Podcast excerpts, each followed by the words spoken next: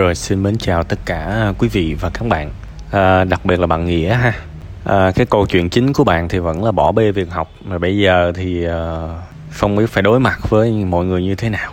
Thực chất là cái ngày Cái lúc mình bỏ bê việc học thì mình Dư sức mình lường trước cái, cái, cái ngày này chứ Đúng không? Chúng ta đâu thể nào delay mãi được. Chỉ là đôi khi chúng ta mặc kệ nó. Nhưng mà cuộc đời này mọi thứ đều có một cái à, cái hạn đồng ý không? Mọi cái thứ đều có một cái hạn.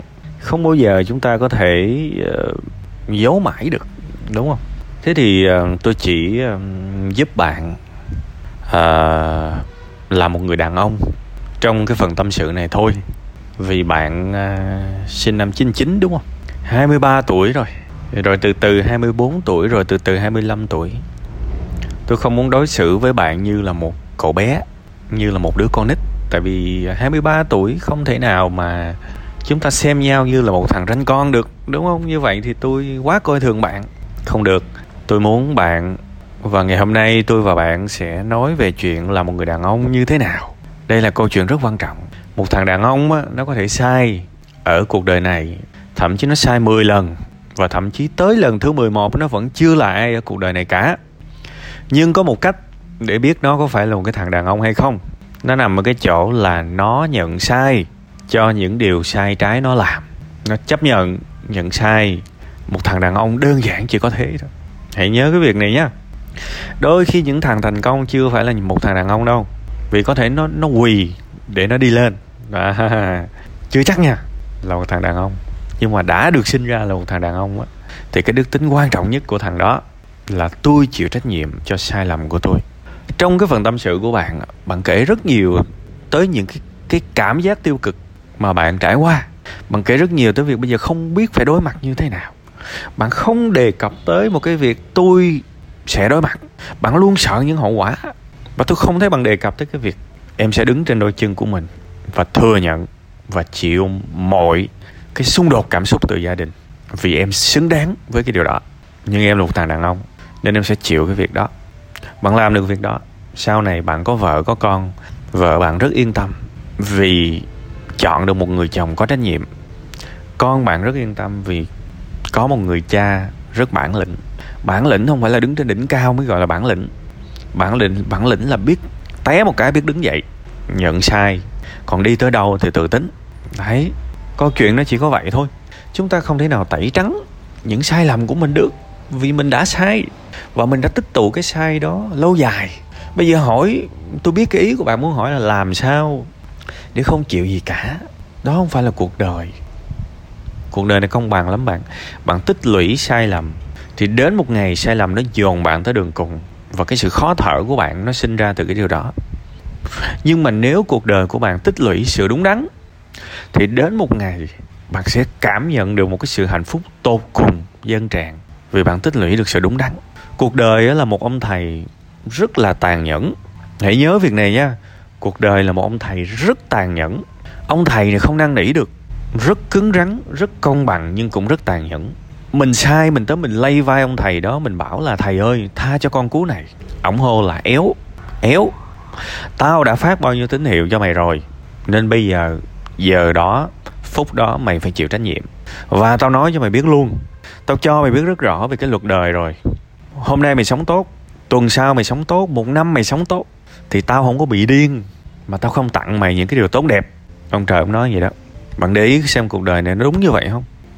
Nên thành ra, hãy đừng hy vọng một cách để không chịu trách nhiệm. Bậy lắm bạn ơi.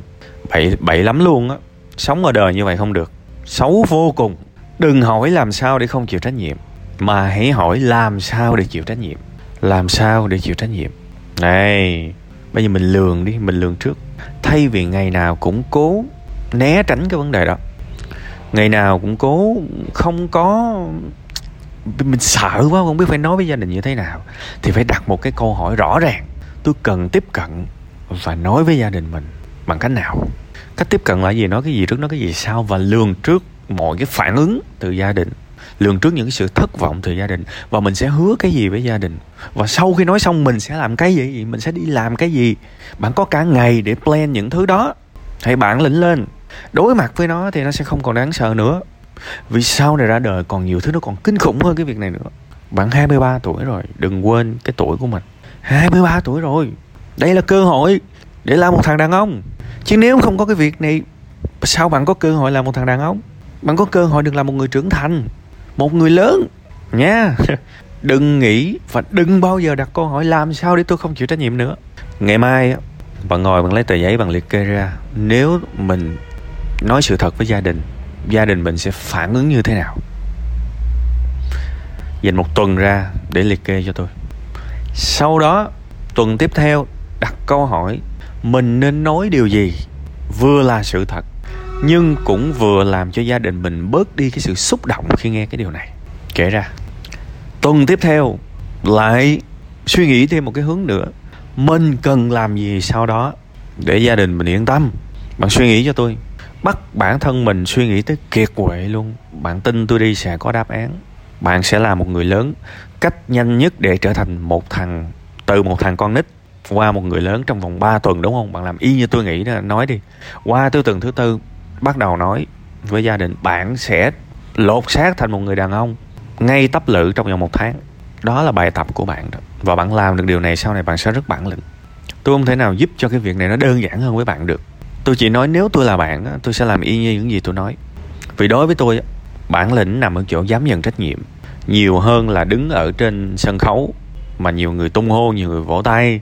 Nhiều hơn là đứng cầm cái cờ, cái cúp. Đối với tôi, cái đó quá bình thường nó bên ngoài. Cái bên ngoài nó không bao giờ nó tới.